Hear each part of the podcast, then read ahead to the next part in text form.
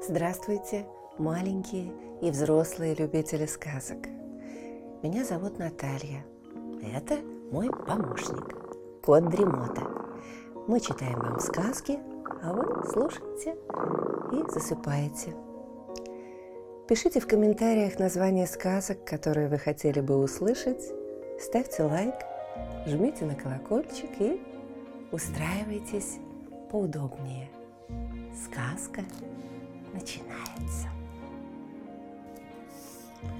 Эдуард Лабуле. Как петушок попал на крышу? Жила-была на птичьем дворе прекрасная черная курица. На голове она носила маленькую корону, как испанская королева, а на ногах у нее были широкие штаны, как у турецкой султанши. По пятам за ней ходила дюжина цыплят, шесть курочек и шесть петушков. Курочки были похожи на свою мать, а петушки – на отца, самого храброго и галантного петуха во всей Кастилии. Мальчики уже немного умели кричать «кукареку», а девочки примило кудахтали. Все они были очень умные и красивые цыплята. Но был у курицы еще один сынок, тринадцатый. Вот уж этот нисколько не походил ни на отца, ни на мать. Сказать по правде, он ни на что не был похож, этот тринадцатый цыпленок.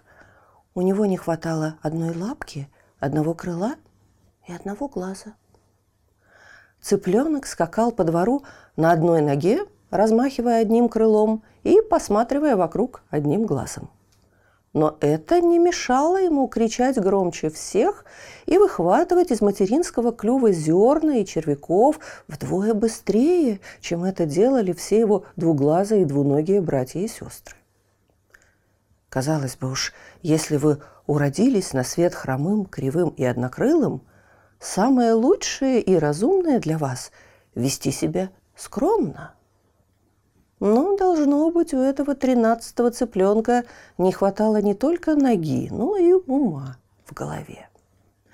Во всяком случае, он вел себя задорнее и горделивее, чем все боевые петухи от Бургаса до Мадрида. Он никому не желал уступать дорогу, никого не удостаивал своей дружбой, ни с кем не хотел делиться ни добычей, ни подачкой. Целыми часами простаивал он над какой-нибудь канавкой полной воды или над лужей, которая никогда не просыхает подле колодца, и, слегка склонив голову на бок, любовался своим отражением. А так как по обычаю всех петухов он от восторга закрывал глаза, вернее было бы сказать, один единственный глаз, то ему и казалось, что он самая прекрасная и важная птица на свете – если куры начинали громче обычного кудахтать на своем насесте, он говорил, что это они раскудахтались с досады на то, что он глядит на них только одним глазом. Если кто-нибудь из братьев нечаянно толкал его или выхватывал у него из-под носа червяка, он кричал «Все зависть! Все куку ревность!» и сразу кидался в драку. Всякое чуждое кукареку выводила его из себя. Но как он не старался перекричать всех своих братьев, родных, двоюродных и троюродных, это ему никак не удавалось. Вокруг было слишком много петухов, еще более горластых, чем он. И вот в конце концов он решил попросту покинуть этот жалкий птичий двор – где только и умеет, что кудахтать да дремать, сидя на насесте. «Матушка», — сказал он, — «Испания мне надоела. Я отправляюсь в Рим». «Куда? Куда?» – закричала в ужасе курица. «В Рим», – сказал тринадцатый цыпленок. «Мне хочется видеть римского папу. Да ему, конечно, будет интересно поглядеть на меня. «Что ты, мой мальчик?» – сказала бедная курица. «Ведь это страшно далеко. Ты заблудишься?» «Пустяки», – ответил цыпленок. «Все дороги ведут в Рим». «Предположим», – сказала курица, – «но будь уверен, что задний двор, на котором ты родился, стоит любого двора, даже королевского. Нигде на свете ты не найдешь такого уютного курятника, выбеленного чистейшей звездкой, таких тенистых шелковичных деревьев, под ветвями которых можно укрыться и от дождя, и от зноя, такой огромной, такой величественной, такой душистой кучи навоза. А сколько здесь червей! Ведь их и разыскивать не нужно. Наклони голову и клюнь. Наклони голову и клюнь. Я уж не говорю о том, что здесь ты окружен любящей родней. Все петухи и куры вокруг наши двоюродные и троюродные. И, кроме того, три великолепных сторожевых пса днем и ночью охраняют нас от лисицы. Не забывай этого, дитя мое. Ах, вот это-то мне и невыносимо сказал цыпленок и махнул своим единственным крылом. Эти ищейки не дают нам шагу ступить. Собаки. А уж что касается родни, так будем откровенны, матушка. Мои братцы и сестры только и умеют горланить да кудахтать. У всех моих двоюродных куриные мозги, а троюродные еще в скорлупе были настоящими болтунами. Нет, и не уговаривайте меня. Я ни за что не останусь в этой дыре. Я хочу видеть свет, и хочу, чтобы свет увидел меня. Ты хочешь, чтобы свет увидел тебя? Спросила курица грустно. Ну, разве ты никогда не гляделся в лужицу, друг мой? Разве ты не знаешь, что у тебя не хватает лапки, глаза и крыла? Ох, и тем, кто смотрит в оба, не так-то легко уберечься от всяких бед. А что будет с тобой, мой бедный одноглазый мальчик? Вы скоро это узнаете, ответил тринадцатый цыпленок и вытянул шею так гордо, как это умеют делать только кастильские петухи. Да, я не похож на своих братьев, но я и вылупился из яйца для того, чтобы удивить свет и занять в нем высокое положение. Мое место не здесь, в этой навозной куче среди глупой домашней птицы. Прощайте, матушка. В Рим! В Рим! Погоди же, «Погоди, дитя мое!» – закричала курица. «Дай мне обнять и благословить тебя!» «Вы слишком чувствительны, матушка», – ответил цыпленок. «А, впрочем, если это вам доставит удовольствие...» И он наклонил голову. «Выслушай меня, сын мой», – сказала курица, приподнимая лапку. «Два-три совета – это все, что я могу дать тебе на дорогу. Во-первых, Избегай поваров и поварят. Их легко узнать по белым колпакам, передникам и ножам, которые они носят сбоку за поясом. У этих людей нет ни стыда, ни совести. Они настоящие разбойники. Во-вторых, будь услужлив, приветлив и учтив. Недаром говорят, кто меняет в дороге коня на осла, сам осел. Кто меняет услугу на услугу, мудрец. Я сама помню один случай. Извините меня, матушка, перебил ее цыпленок. Все это очень интересно, но мне, к сожалению, некогда, и я должен спешить. Передайте мое нижайшее кукареку братьям, сестрам и прочей родня. И с этими словами он распустил хвост по ветру, добежал до полуоткрытой калитки, перескочил через порог и не успела курица опомниться, как он уже скрылся из виду. Смахнув слезу, она поплелась в тень старых шелковиц, чтобы поискать червей и немного забыться. А в это время ее тринадцатый сын уже мчался в полскока, в поллета по полям, по лугам, по дорожкам и тропинкам прямо к оливковой роще, которую он приметил вдали.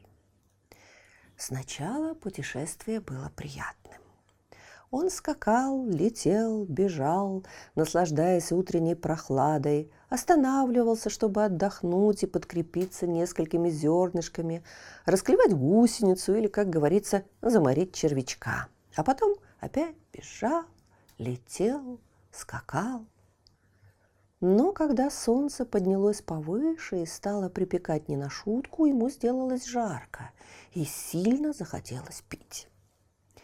Так как ему не хватало правого глаза, то он посмотрел налево, потом сделал полоборота, еще раз посмотрел налево и закричал во все горло. «Река! Кукурека! Кукурека!» Но это была вовсе не река, а только маленький ручеек, почти пересохший от зноя. Наш путешественник сначала перемахнул через гряду гладких, словно отшлифованных камней – Потом пересек полосу мягкого мелкого песка и только тогда увидел, наконец, что по самой середине песчаного ложа изливалась струйка воды, но такая узенькая, тоненькая и слабенькая, что достаточно было двух листков, упавших с дерева, чтобы совсем остановить ее течение. Однако же не зря сказано – где быку и не напиться, там петуху утопиться. Для нашего странника и в этом ручейке было довольно воды. Он наклонил к ручью свой гребешок и опустил в воду клюв, потом, по обычаю предков, закинул голову назад, еще раз наклонился, еще раз откинулся, и так до тех пор, пока не почувствовал в горле приятную свежесть. И вот, когда он наклонился к воде в последний раз, она вдруг пролепетала еле слышным от слабости голосом. «О, сеньор, по вкусу ли вам пришлось это питье? Я бы была рада угостить вас получше, да нечем. Это мои последние капли. Я сохну». Вы сами видите, два жалких листка стали для меня непроходимой преградой. Я не могу поднять их, чтобы унести с собой, и не могу обогнуть их. Умоляю вас, будьте милосердны, отбросьте куда-нибудь в сторону эти два листа. Одним движением клюва вы можете вернуть меня к жизни и открыть передо мной дорогу после первого же дождя я расплачусь с вами. Что? сказал тринадцатый цыпленок и раскрыл свой единственный глаз так широко, как мог. Вы, кажется, изволите шутить, сеньора вода. Уж не принимаете ли вы меня за чистильщика канав? Стоило ли покидать свои родовые поместья, чтобы прокладывать путь в свет не себе, а другим. Что же касается дождя, то я не охотник до него. Я хорошо помню, как после одного ливня кто-то назвал меня мокрой курицей. Это меня-то курицей, да еще мокрой. Нет уж, справляйтесь сами, как знаете, а я вам не слуга. Тут он взмахнул крылом, оттолкнулся от земли шпорой и перелетел на другую сторону ручья. «Ты еще вспомнишь обо мне», – пробормотала вода, но так тихо и невнятно, что он ничего не слыхал, а, может быть, не захотел услышать. К тому времени, когда солнце поднялось на самую середину неба и колокол на церковной башне отсчитал целую дюжину гулких полновесных ударов, тринадцатый цыпленок, для краткости мы будем называть его просто тринадцатый, уже добрался до оливковой рощи. Он нашел себе уютное местечко в тени, затянул глаз пленкой и задремал. Ему снился очень приятный сон. Будь-то он занял высокое, самое-самое высокое положение в свете. Это он вместо солнца плыл по небу, светил направо и налево, жег и припекал кого следует, а солнышко, опустив свой золотой гребешок и свернув лучистые крылья, дремало в роще олив. Да, это был приятный, очень приятный. Выспавшись в сласть, тринадцатый проснулся, подскочил на одном месте, крикнул кукареку и отправился дальше. Скоро он оставил позади оливковую рощу и вышел на укромную полянку, всю заросшую кустами диких роз. «И кто только насажал здесь столько ко-ко-ко-колючек!» – сказал он и от негодования закатил глаза под самый гребень. Полюбуйтесь на них, как расфронтились, как раздушились, и смотреть противно, и дышать нечем. Нет, надо удирать отсюда поскорее. И он так сильно взмахнул крылом, что ветки вокруг него закачались, а в траве зашелестело. Он остановился и прислушался. «Добрый сеньор!» – шелестело в траве. «Помогите мне! Я ветер, тот самый, который в хорошие времена вырывает с корнем оливковые деревья и сбрасывает с домов крыши. Видишь, что сделал со мной полуденный зной. Я почти без чувств и лежу на самой земле. «Ах, так это вы, принц-невидимка?» — сказал тринадцатый, не кланяясь. «Вот уж не ожидал встретить ваше высочество так низко. Что же это с вами случилось?» «И сам не знаю», — чуть дыша прошептал ветер. Должно быть, я слишком долго играл с розами, и они вскружили мне голову. Так, сказал тринадцатый. Чего же вы хотите от меня, ветреный принц? Ах, меньше малого, зашелестел ветер. Приподними меня чуть-чуть над землей и взмахни разок-другой своим крылом, чтобы я мог прийти в себя. «Не понимаю», — сказал тринадцатый. «Разве можно поднять то, чего не видишь? А я вас не вижу». «И не надо», — ответил ветер. «Вот рядом со мной лежит пушинка одуванчика. Подкинь ее кверху и гони крылом, а я уж поднимусь вместе с ней». Только чуть я выберусь из этих зарослей, мои крылья сами собой развернутся, и у меня хватит сил долететь вон до тех белых облаков. Их гонят мои братья, этот славный веселый народ. Они поддержат меня. Подними же меня скорей, подними. Ты не пожалеешь об этой услуге. Но тринадцатый только отступил назад на полшага и тряхнул гребешком. «Сеньор», — сказал он, — «Ваше Величество, а помните вы, как однажды, всего каких-нибудь восемь дней тому назад, вы изволили залететь в наше поместье и в волю позабавились, гоняя меня по всему двору и раздувая мой хвост, как будто это был не хвост, а парус. Все вокруг смеялись, даже самые желторотые цыплята, а вы громче всех. Вам очень смешно, не правда ли? Хм. Что ж, как видно, и насмешники оказываются иногда в смешном положении. Советую вам быть ниже травы, тише воды и лежа здесь под ногами у муравьев, поразмыслить на досуге о том, как дурно смеяться над теми, кто имеет в обществе гораздо больше веса, чем вы. Сказав эту речь, Тринадцатый выгнул грудь колесом, напыжился, крикнул три раза «кукареку» и побежал дальше. На сжатом поле горкой лежали только что вырванные жнецами сорные травы. Легкий, чуть видный дымок выбивался из стеблей и листьев.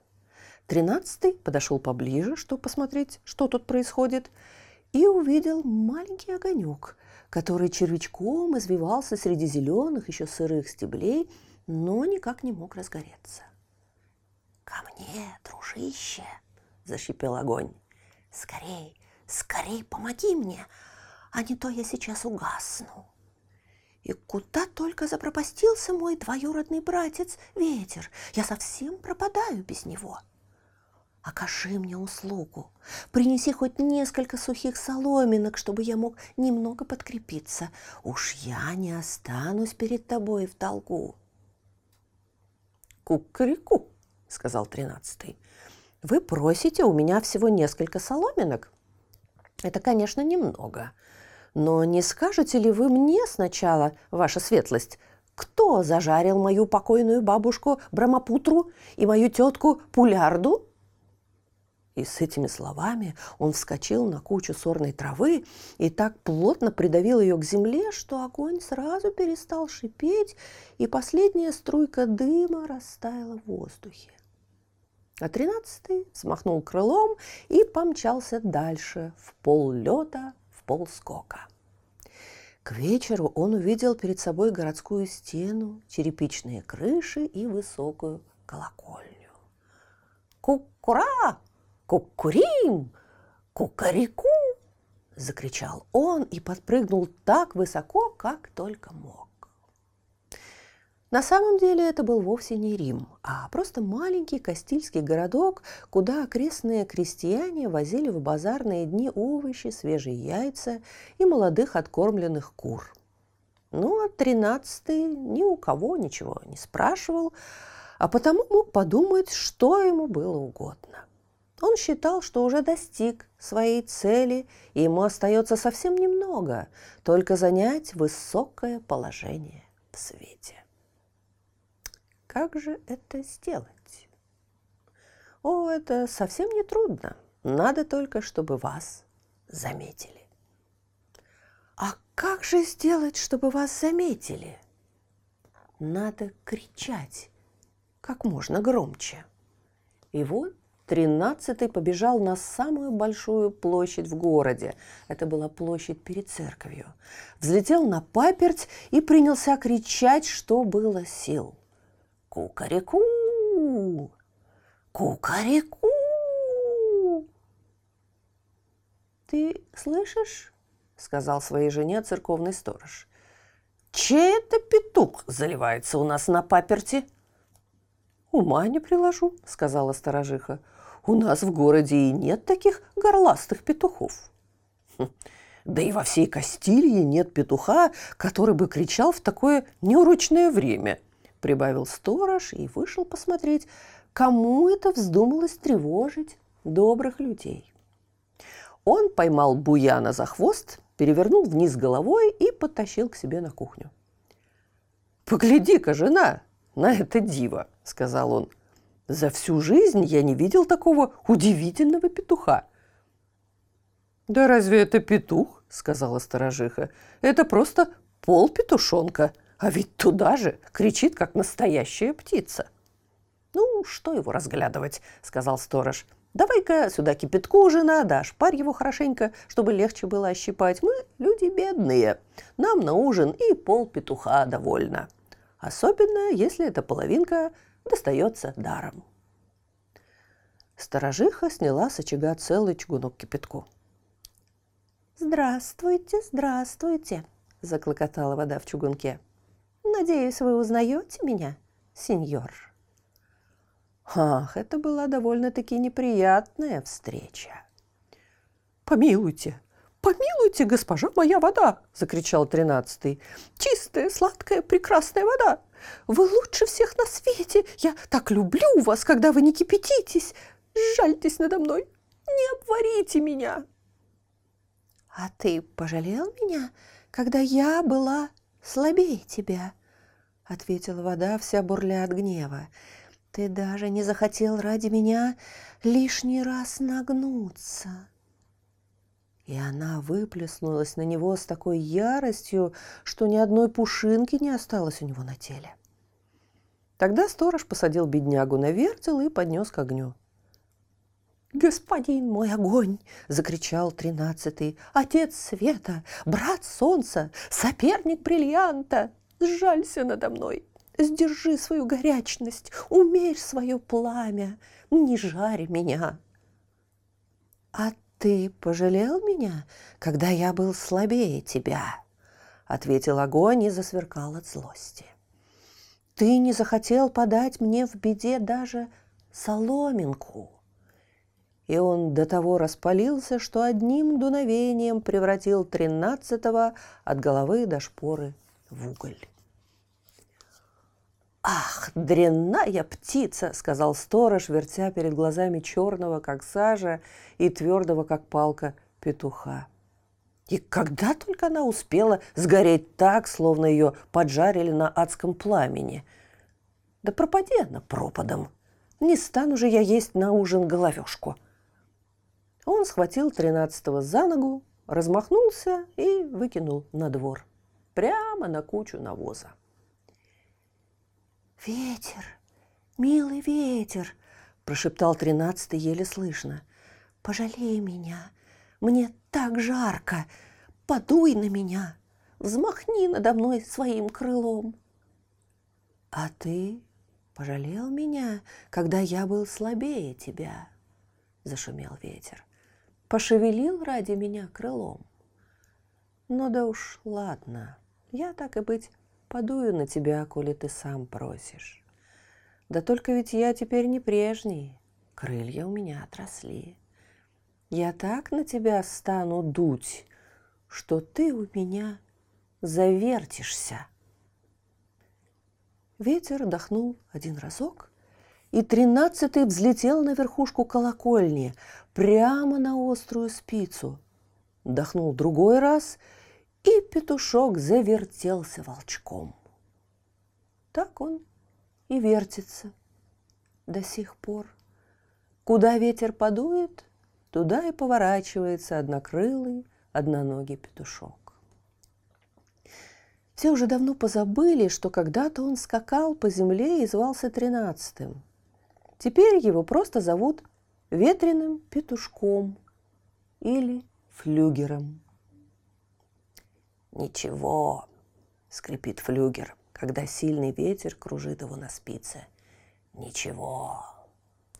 Пусть я прошел сквозь огонь и воду, Пусть ветер занес меня под самое небо и вертит, словно на вертеле. А все-таки я добился своего. Занял самое высокое положение в свете.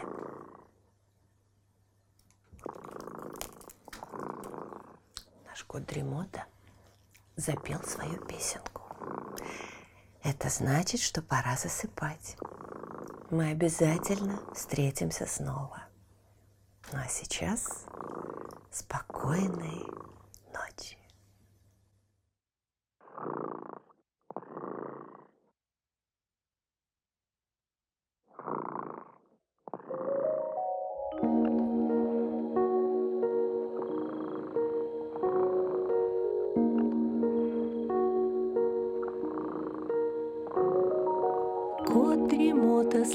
спит,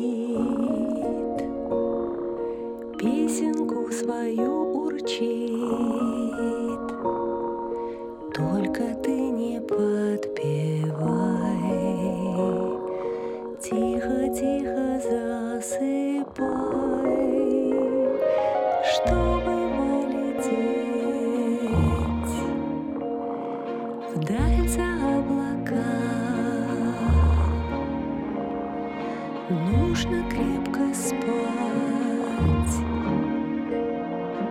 Да.